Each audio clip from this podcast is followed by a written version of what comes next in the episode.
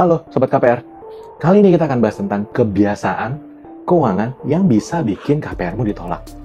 Sebenarnya konten ini terinspirasi dari pertanyaan Sobat KPR tentang temannya yang lagi mau ajuin KPR.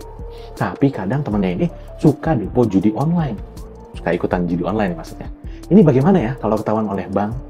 Oke, pada prinsipnya bank sebenarnya nggak kepo-kepo banget masalah keuanganmu sampai sedetil itu sih. Memang mutasi rekeningmu dicek dan direview. Tapi sebenarnya untuk detail per transaksi itu belum tentu dianalisa sampai dalam banget. Tapi kalau memang jelas terlihat ada indikasi aktivitas yang berkaitan dengan judi online, di mana aktivitas tersebut merupakan aktivitas yang bersifat spekulasi, maka ada kemungkinan bank tidak menyetujui permohonan KPR-mu. Loh, kenapa? Alasannya intinya karena ada kata spekulasi. Berhubung KPR itu memerlukan komitmen jangka panjang dan kestabilan pembayaran, maka tindakan keuangan yang bersifat spekulasi itu tidak cocok dengan profil yang diharapkan oleh bank. Jadi, sudah jelas ya, ada aktivitas keuangan yang mungkin saja bisa mempengaruhi keputusan bank.